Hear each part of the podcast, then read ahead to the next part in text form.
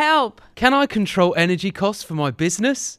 How do I electrify my transport? Is cutting emissions hard? What is carbon negative? You'll get the answers to all these questions and more at the Big Zero Show on the 20th of June at the CBS Arena in Coventry. Register for your free ticket now. Big names, big opportunities. BigZeroShow.com. Hello, I'm Sumit Bose. Welcome to the Net Hero podcast. Now, when we started Energy Hub News back in 2010, you know, renewable energy was one of those terms that people had heard of, but probably weren't that really au fait with. Move forward, 12 or 15 years uh, has gone by, and you look at where things are now, and everyone knows about renewable energy. We've got people understanding what wind turbines do, they've seen massive engineering projects. Solar PV, you can see it in, out my window right now. I can see loads of my neighbors have got it. People have heard of what wind uh, turbines, what uh, hydropower does. They've looked at things that are out there, and there's a world of renewable energy that is probably not making as many headlines, but there's lots of work going on in terms of biogas, in terms of biomass. So, has it come to the age where renewable energy now is actually part of our mainstream energy?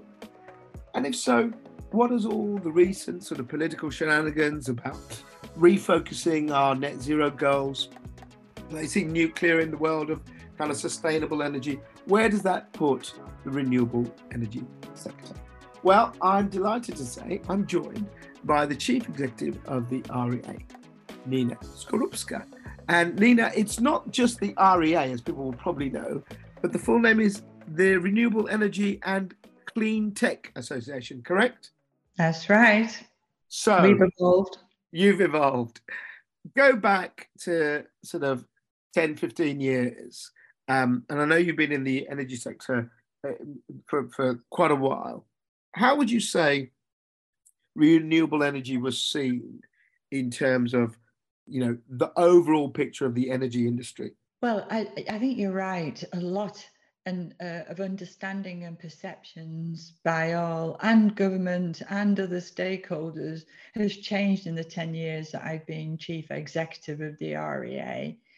Um, you're, you're also right. 10 years ago, we were arguing that people needed to believe that renewable energy could be and should be part of the solutions for delivering affordable, yeah. sustainable energy, whether it's power, as you know, we know wind and solar contribute to very successfully now, but also around heat, transport, and then how we manage and balance against all the other resources.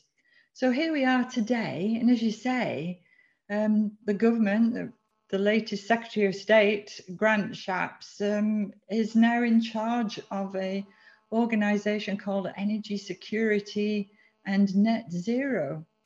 And it is understood that renewables will play a huge part in meeting that net zero agenda. So the argument that we can do it with renewables, I think, has been won, but about how and where and how much will it cost and which technologies in uh-huh. particular are the answers. Yeah. That, that's the thing we've still got to work through, but you know, Sumit. So I think for me, like I mean, you know, I'm in the industry, although I'm not the same as you, which is fairly, uh, you know, knowledgeable. I'm, I'm more of a outskirts journo looking in, but you know, I suppose I made the mistake that probably most of the public would, whereas I see renewable energy as the things that people have seen. You know, you, you go and go to Southend, you can see the London Array. Yeah, people see wind turbines when they drive up and down the motorways in a way that they never did 10, 15 years ago. Uh, get on a train and you're passing a field full of, of solar panels, let alone look around cities.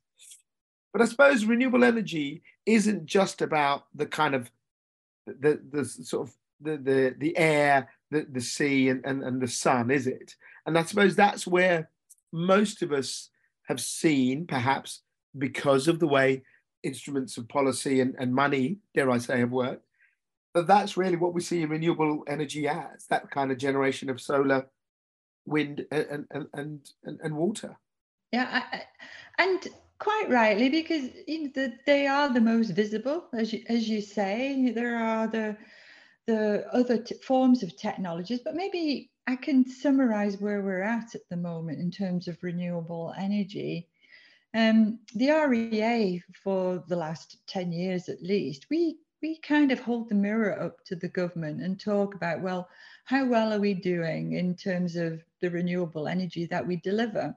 So I'm sure many people who are listening will be aware now that we're over 40% renewable power, but maybe they're not aware that, you know, not all of it is from wind or solar, that we have still a significant proportion, 15% at least, that comes from bioenergy resources, whether from the fact that we are proud that we've managed to eliminate coal from off the scene uh, quite significantly. Maybe because of the energy crisis, we've had to lean on coal a little bit over this last winter.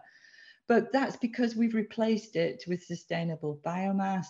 But also, we're making better use of the resources from waste, bioresources from, um, from farms and land, and also bioresources from water and sewage and other things like that all the things that maybe are not quite as, um, should I say, sexy as solar and wind, but we're finding the right horses for courses.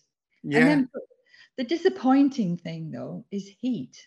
Um, Yes. Would you, would you guess that we're in how big uh, re- renewable heat is in this country so I, far? no, I would never guess at all. I wouldn't. I, I couldn't give you a clue. Well, way back when, when I started, the government promised uh, that we would be delivering 12% renewable heat by 2020. And we're not even into double digits yet. We're about eight and a half percent. That's what we reported in Yeah. REA's review last year. And then, do you want to have a guess at transport? How much is coming from renewable uh, transport? Uh, I I bet a tiny percentage, probably what less than five percent. Exactly.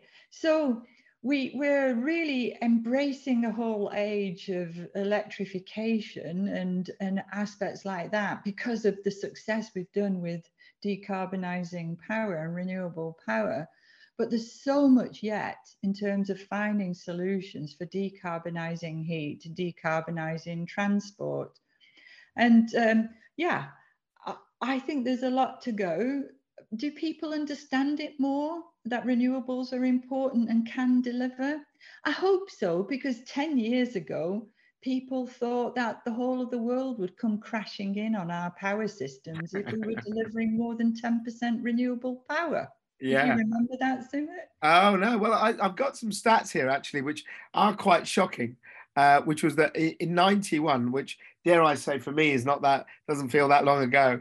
Renewables were two two percent of all generation, and last year they they were close to, as you say, forty percent. I mean that that is, and but the thing that really got me in 2013, that figure was 14 percent. So from 91 to 2013, it'd gone up by about what uh, about 12 percent, and in that time, it's nearly doubled. Yeah. I, I think So- it, it, it's not just about the technologies which are now proven in many areas of Yeah. the of what the you know the government you know hold high as the success of being here in the UK like offshore wind onshore wind but there's reasons why that's not developing as fast as it could be because of other matters which I'm sure we'll come on to Yes. and solar. So, and we've got great ambitions for doing even more to achieve net zero. So I'm excited, you know, when the government came out and said um, net zero power by 2035, and now the Labour Party's come out and said net zero power by 2030. Our members two years ago, when we Mm. re-pitched the REA, and we've got, believe it or not, Simon, we've got 550 member organisations, and some of them are the usual big corporate suspects. Of course. But what, but what I'm proud of is two thirds of our membership are small to medium enterprises, the people who've been the game changers and making the difference at all scales, from local community right through to the larger national infrastructure uh, deliberations and delivery that we need. So they all came together and said, well, we think that to meet net zero, we could see renewable power surpassing any other form of power generation, i.e., more than 50%, by the end of 2022. Now, we've not quite met that, but I've stuck my neck out and said we can do that by the end of 2023. Oi, oi. all- and we got that now on record, right? all Okay. barriers and and acceleration of maybe some of the you know announcements we've heard from government might help with that but that's what our members believe we can do if we've got the you know a, a proper tailwind behind us to deliver it Tailwind. I, I like that. Is that an REA joke? Get, get a tailwind behind you. I like it. but, but heat uh, we won't see it going past 50% Yeah. until maybe 2035 and likewise transport so we all know where the heavy lifting has to happen and that's why Mm. energy crisis and heat and gas and everything like that has been very much the topic of the conversation over the last six 12 months I've got the grid breakdown here from last year, and it was on in, in terms of renewable energy. Uh, that's why wind, I suppose, is still the poster boy. 26% of the UK energy came from wind. Biomass was 5%, which was quite surprising. But this is biomass energy is more than solar, which is 4.4. And then hydropower, tidal energy, people have seen a lot of big projects around that, about 2%.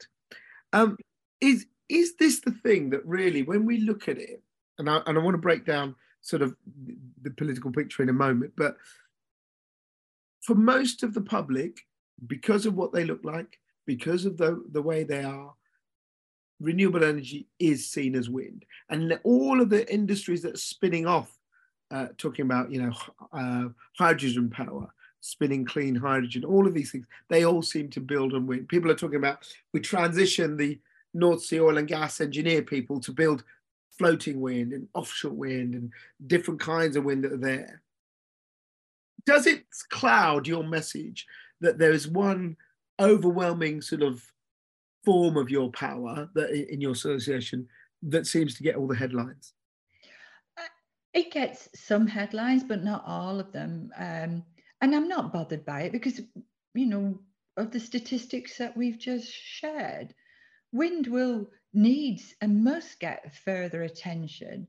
And, you know, offshore wind around the developments around our coastal line makes U- UK a really fantastic advocate for building that technology. Only China surpasses us in the amount Yeah. of deployment of wind. And I was very pleased, you know, that the UK was involved in a consortium at Sharm el Sheikh at COP 27 of working with other governments to develop floating offshore wind, because that's the innovative leap of, of where that needs to go. But as we've learned from even the energy crisis, we really must not have all our eggs in one basket when it comes Yeah. to technologies. And one of the things that I've loved about renewable energy is the fact it isn't and doesn't have to be at, at such a national infrastructure scale. People can choose to become prosumers. We need to be able to engage people to help them make the choices of where they want their energy to come from. Now, not as you know, Sumit, not everybody wants to be bothered about when they switch the lights on or heat the house of, Of where it comes from. Of course. But people get it with their kids and everybody Oh, yeah. zero. And therefore, we need to be doing offshore wind, wind, and. You know, I have a jumper that I wear at some of the more visible panel sessions with a big ampersand on it. It's and, it's not either or, it's and. We have to throw every single book from the renewable energy play um, schedule Yeah. on the table to deliver this net zero and at pace. And we have technologies that can deliver today, and we've got some that need further support to get them over that terrible or through what we call the terrible valley of death to get to commercialization. Have you been very lucky because your industry has had legal levers, particularly uh, look about the uh, energy market reform back in 2010, that has given subsidy, and let's be honest, public subsidy to develop particularly wind and solar. People remember feed-in tariffs. Uh, some people probably signed up to them. Do you think that that's, you know, if you're going to really be honest, was it because government made it possible to give you money from our public purse, and then it, that encouraged investment from the public sectors? And actually, for the other ones that we're talking about, the, the same thing needs to happen to biogas or anaerobic digestion or anything else like that? Well, to change a major energy infrastructure, you need the support of government to kickstart that process in the same way the oil and gas got support yeah, when they were building their rigs out in the North Sea 40, Correct. 50 yep. years ago. Yeah. Didn't happen without the support of government because of the level of uh, not, uh, not certainty and risk. Mm. And if you recall, Sumit, back in 2000 and something, 2002, I was a trader uh, working for uh, RWE Trading and Npower. Yeah. And markets were king. But the thing is, though, the, the markets only really were liquid for three years when you were needing investment for uh, kit change that needed to understand what the what it would look like for 15 20 25 years so you needed subsidy to help support and not completely crash the existing market mechanisms nobody was moving away from building gas. In fact, nobody was building gas power plants back in 2008 and 9 and 10. And in fact, the subsidies that the government brought in when I became chief exec of the REA, like capacity market and then yes. contracts for difference, yep. they were predominantly, some of them was to help keep the gas stations going and some of the old coal stations going in the capacity market. So they continue. But Nina, you, you know as well as I do, masses of money has been put into particularly wind and solar by the government, which, you know, I can't remember who it was that not that long ago from the, the solar trade said, you know, we've, we've, we've benefited. Now we have to be commercially on our feet. Absolutely. And, yeah. and, but then there was a period of what I call the bonfire of the policies between 2017 and cut, 2019. Cut the green crap, as they call it, yeah. and um, we counted 19 policies that the government unravelled, unpicked, or changed because of the circumstances of the government's view and attitude, mm. where they were still, you know, espousing certain levels of ambition, but the CFD auctions didn't materialize like they promised that they were supposed to be annually. That's only just happened this year, that it's now become annually, and we're in 2023. So everything's stalled. Fortunately, it was the price of solar that really, really drove the agenda, how it yeah. came crashing down internationally, which then convinced, you know, um, renewable power wasn't just a, a fly by night thing. This was a significant world transition, and UK needed to get on board, or as it was going to be get left behind. But we need to do the market reforms now because we are saying that renewables are the cheapest form of power generation, but our market's not allowing us to recognize it. Yeah. Let's go through a little bit of politics then now. Let's do a okay. quick fire yeah, yeah, I know you like this bit. Here's the quick fire thing. Right, reaction to some basic things. Um, the budget, which was very recent. In particular, this idea of a, a reset of where net zero is, and also nuclear energy being called a sustainable fuel. What's your take on the budget wider and then that point about nuclear? I will do those things, absolutely. But I'd like to rewind a little bit because we did have a little bit of a a brouhaha around various numbers of prime ministers and uh, last year, yes. and a check about whether net zero and going for that was going to undermine the UK economy because of energy security. Yeah. And there is still a tussle right at this moment in time around the people who think that energy security means more oil and gas Yeah. investment, and those who believe we need homegrown energy from our renewable uh, and, and accelerating renewables deployment. There is a clear divide, even though the government in its recent announcements are trying to say we need to have everything. And, uh, you know, and I obviously have my preferences of where the money should be being spent, particularly if our ambition is net zero. But the Chris Skidmore review, which is just one bit earlier, Yes.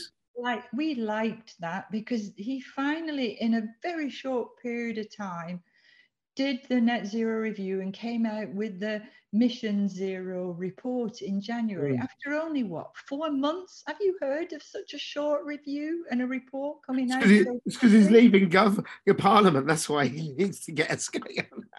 he managed to do something because he. I mean, I, I met him a few weeks ago, and he said, "Look, I've been able to get on with it by myself," and which is, Yeah. you know, because he, he's been slightly satellite. But come on, Nina, on those two things, the budget and nuclear being sustainable. Where, where do you see that? Well, the, the budget, you know, got out from the Chancellor some commitments around supporting carbon capture usage and storage Yep.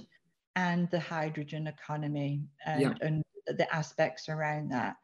And for some of the fueled renewable power technologies that we do represent, carbon capture, usage and storage needs to press on and determine whether it is a commercial and viable uh, Yeah. technology. Uh, one thing I didn't mention uh, when we were chatting, I worked on the very first carbon capture and storage tranche of projects back in 2004 and 5 when I don't I can't even remember what the government department was called back then now. Uh, it was DECC, wasn't it? Then no, no, no. was it no. before DECC? Before DECC, yeah. Oh, blimey. And they put a billion on the table then, and nothing came of it. No, yeah. And they were hoping to have a commercial carbon capture and storage plant operating by 2020. And hey ho, here we are in 2023. So I really believe that there's some opportunities, but we've really got to make it work and happen. I'm disappointed that the early hydrogen agenda activities are predominantly supporting the creation of hydrogen from um, fossil gas. So uh, we needed to see some stronger and clearer signals. And there are some um, projects that have received some support on the smaller scale for hydrogen coming from electrolysis linked Yeah. to renewable power. But you can see that there's a lot that their support for the oil and gas sector. And we know that it's important for us to ensure that we have, you know, a fair and uh, you know transition of skills and labour from one sector to the another. Of course. Yeah. But come on, so much more could have been committed to uh, and giving more detail around how the 50 gigawatts of offshore wind's going to get delivered and the 70 gigawatts. But in the recent announcement, you know, I'm pleased to hear we're going to have a solar task force. Um, they're going to be tackling some of the major, major barriers that are stopping people and the money flooding into the UK to see more renewables deployment, planning, grid, you know, the whole of those different aspects around it. The Sir Patrick Vallance section of the report that the REA and its members spent quite a lot of time feeding into. And. I'm really pleased to hear them come through with some of the uh, appropriate findings. And some of the barriers are pretty pretty fundamental, Sumit. Like for instance, making sure that the regulators are fully staffed and skilled in order to do their jobs. At the moment, many of the projects linked in the broader net zero camp, like the areas that I think you're becoming more interested in, like land, agriculture, composting, Yeah. use of resource, all of those things are held in abeyance because we haven't got an effective regulator able to come in and assess, approve, deliver, and then enable projects to come forward. I think the messaging that's come out of the spring budget and the recent, um, uh, well, not so green day, maybe Energy Security Day or Green Energy Moment Day. I'm not sure what the title absolutely was, with the 40 documents. We need to make sure that there's material things, actions coming out of it.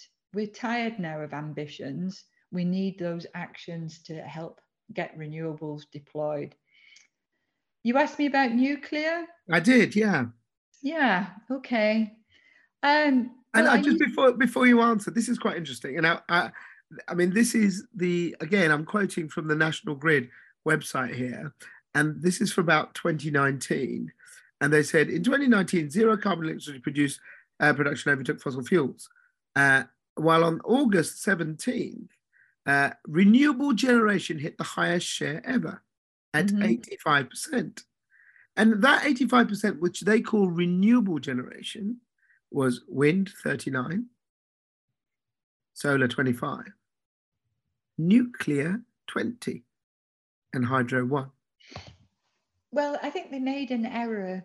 I don't. I don't know if they called it renewable generation. They call it low carbon generation, don't they, Sumi? They do, but they've put here, I've actually got here, renewable generation and then the percentage with yeah, I, the I, quoting. So, I called but- them but- to task yeah. on that. I really Yeah. did. I did. but look, that's where we are, which is, and and you know, a lot of people, dare I say, from the nuclear industry, have been quite magnanimous to say we don't want all the money, but yes, we need nuclear and we need renewables, whatever.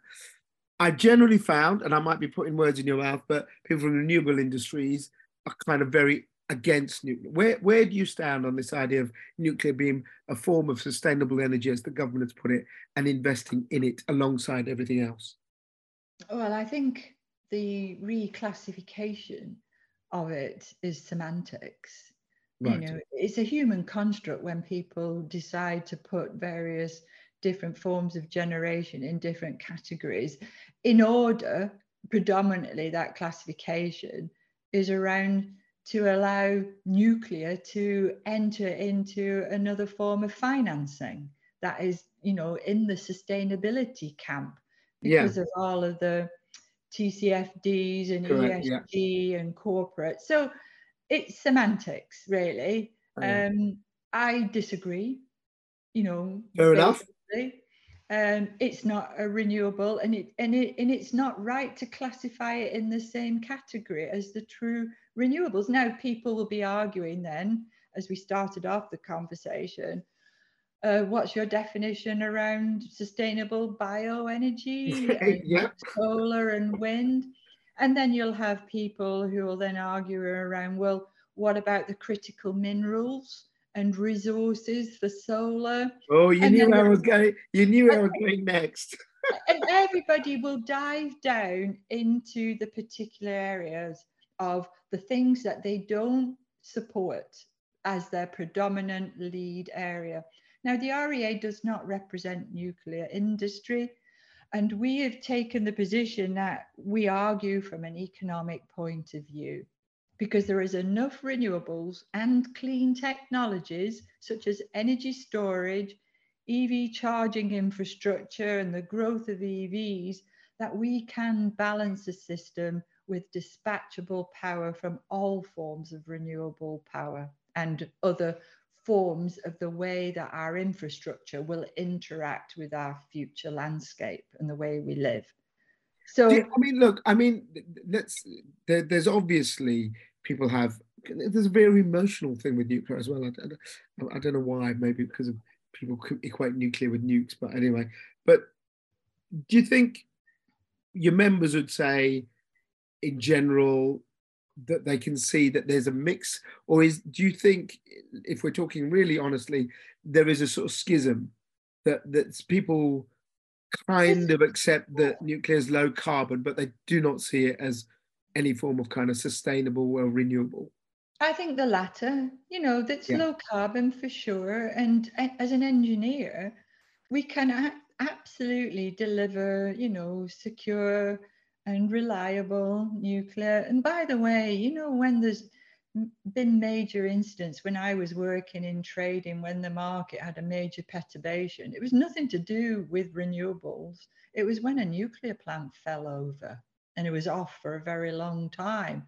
Yeah. And and I think what's quite exciting is people embracing that um, with the delivery of renewable power at all scales, uh, both in the home, on industries, on site, we are delivering a much more secure system um, than people believe because the need for it to, the, the critical aspect is around grid, the IT and technology to do all the balancing and also how um, we can make sure that we have that smart technology that everybody can engage in. And we're on that journey now. It just needs to go faster. The tricky thing is what happens in the middle of summer when we've got the 70 gigawatts of solar, um, when we only really need um, in the middle of summer, even with increased EVs, if you double it, 50 gigawatts of power. Where where are we going to store it, Nina? This is the thing, isn't it? Hey. Well, I think there's this uh, color of hydrogen, and I don't ascribe to colors of hydrogen. I prefer to talk about net zero hydrogen. Yeah. We have a very strong working group or forum within the REA based on our experience of developing green gas options of biomethane, that we have a very pragmatic hydrogen group who are really attuned to delivering net zero hydrogen. Um, I think that's where people are going to be saying that's what they're going to do to deliver long duration energy storage with hydrogen. And I was in a debate just last week with the leading lights of academia Yep. across Oxford, UCL, Imperial College, Nottingham, everybody. We're all going hammer and tongues about working out what is the best form of long duration energy storage. And we're just working through all of that. And hydrogen will have a role to play in that. They certainly will. But Two- two- Sorry, two things because uh, I know time is getting up. Two things I want to cover with you before we go. The the, the first is, and I just did a podcast on it uh, the week before, e-fuels, and I hadn't really understood where e-fuels fit in, but the idea of whether it's um, sort of solar generated e-fuels using carbon capture, adding that the the hydrogen, uh, creating methanol, ethanols, but also how it could help with with the big challenge of transport in other parts of the world, right? If we go down electrification here, but there's lots of ICE cars that actually, if you go and get rid of them, the footprint and the damage to the environment of scrapping these things could be appalling. So before we we go, um, renewable uh, energy fuels from various sources. What role do you see them having in getting us towards net zero? And you know, could there be biodiesel now to keep tractors going or keep uh, trains on the road? Uh, and and where where do you see that side of the industry growing over the next few years? Well, I think it is an, it it is a transition. It really is as um, people's investment in their kit, in whatever, and how they deliver their business or drive their vehicles or choose to fly. These are lifestyle impacts that um, we need to make that technology and the resources available. Uh, the fact that you know the uh, aviation fuel and looking at how to replace uh, you know the, the fossil jet fuel supply we absolutely have to grapple that and work through it. We have members working on uh, for many times working on biodiesel from sustainable sources utilizing waste. We have to revisit every option around how best to use resources. Um, whether the debate will be should we be using bio derived materials for one particular sector, whether it is for um, chemicals or for other aspects rather than for burning in energy. I think the economics will weigh that through. And that's where carbon pricing and the right signals will help drive that. We just have to prove that we can get the costs down and then understand where the best commercial way of, of, of cutting our carbon footprint to meet our greenhouse gas ch- uh, challenges allows us to go forward. Our members are really ingenious, you know. Some of them 10 years ago started in solar. Now they're embracing battery, EV charging infrastructure, and IT and delivering total solutions to business and industry. Who'd have thought? Who'd have thought just 10 years ago? So things don't stay the same on a No. number of Very true. Yeah. And therefore, it's about us harnessing and painting the right kind of picture and creating the framework, working with government to enable those solutions to come forward at pace. The government has to create the framework. They pick a few, one or two winners that we know, but they must create that capability for us to bring forward other areas, whether it's heat pump, ground source, deep geothermal development, capturing waste heat from sewage and poo, for instance. I, I Oh, yes. My interview, I'm talking about poo, but we have not yet scratched the surface of how we can deliver all of those different solutions. But a, a lot of eggs have got to be cracked in order for us to write the proper, and I'm, I can't believe I'm going to say this, net zero omelette that we want. Hey, that's the that's the clip I want. The net zero omelette. The, the tailwind has been there, but now we've got the net zero omelette. Okay, my last question to you. Uh, Sorry. that's good. Uh, when do you stop being the Renewable Energy Association and just become the Energy Association? Or will Oh, that never happen? oh, that was that's a fantastic question, really, because there are quite a few trade associations about, and the the pitch I make for the REA is Yeah. that join us if you want to see that net zero future. And our USP is that we don't pitch one technology solution. So we're not just solar, we're not just wind, we're not just bioenergy. Yeah. We are about understanding what needs to be delivered for society going forward. Well, I think the thing is, you know, no one can deny that if you asked 95% of people on the street, they they'd really just say it makes sense to find things that are naturally renewable and to use them. Um, obviously, we all know the footprints that are involved in all of that, but um, uh, the other five percent, God knows what they're thinking anyway. So, Nina, I expect in ten years' time that you've taken over the world. It is the Energy Association. Yeah. we're all green and we're Yeah. all driving in carrot powered cars. I like that. I, I like that vision. It's quite a picture that you're painting there, Sumit, but I, I can go with it. Nina, you've been absolutely fantastic uh, talking. Uh, please come and, if you get a chance, come and see us in Coventry at the Big Zero Show. Uh, I'd love to have you there, and definitely we'll get you back on, and we'll do more. And I know you do some brilliant work in terms of, um, uh, you know, passion of mine is getting more uh, gender diversity in the energy Yeah. sector. I know you've been very passionate about that. So I'm sure we'll speak soon. Uh, but thank you so much for today and joining us on the Net Hero podcast. oh, thanks very much, Sumit. Thank you. You've been listening to the Net Hero podcast with Sumit Bose from Future Net Zero. Visit our platform for all things net zero.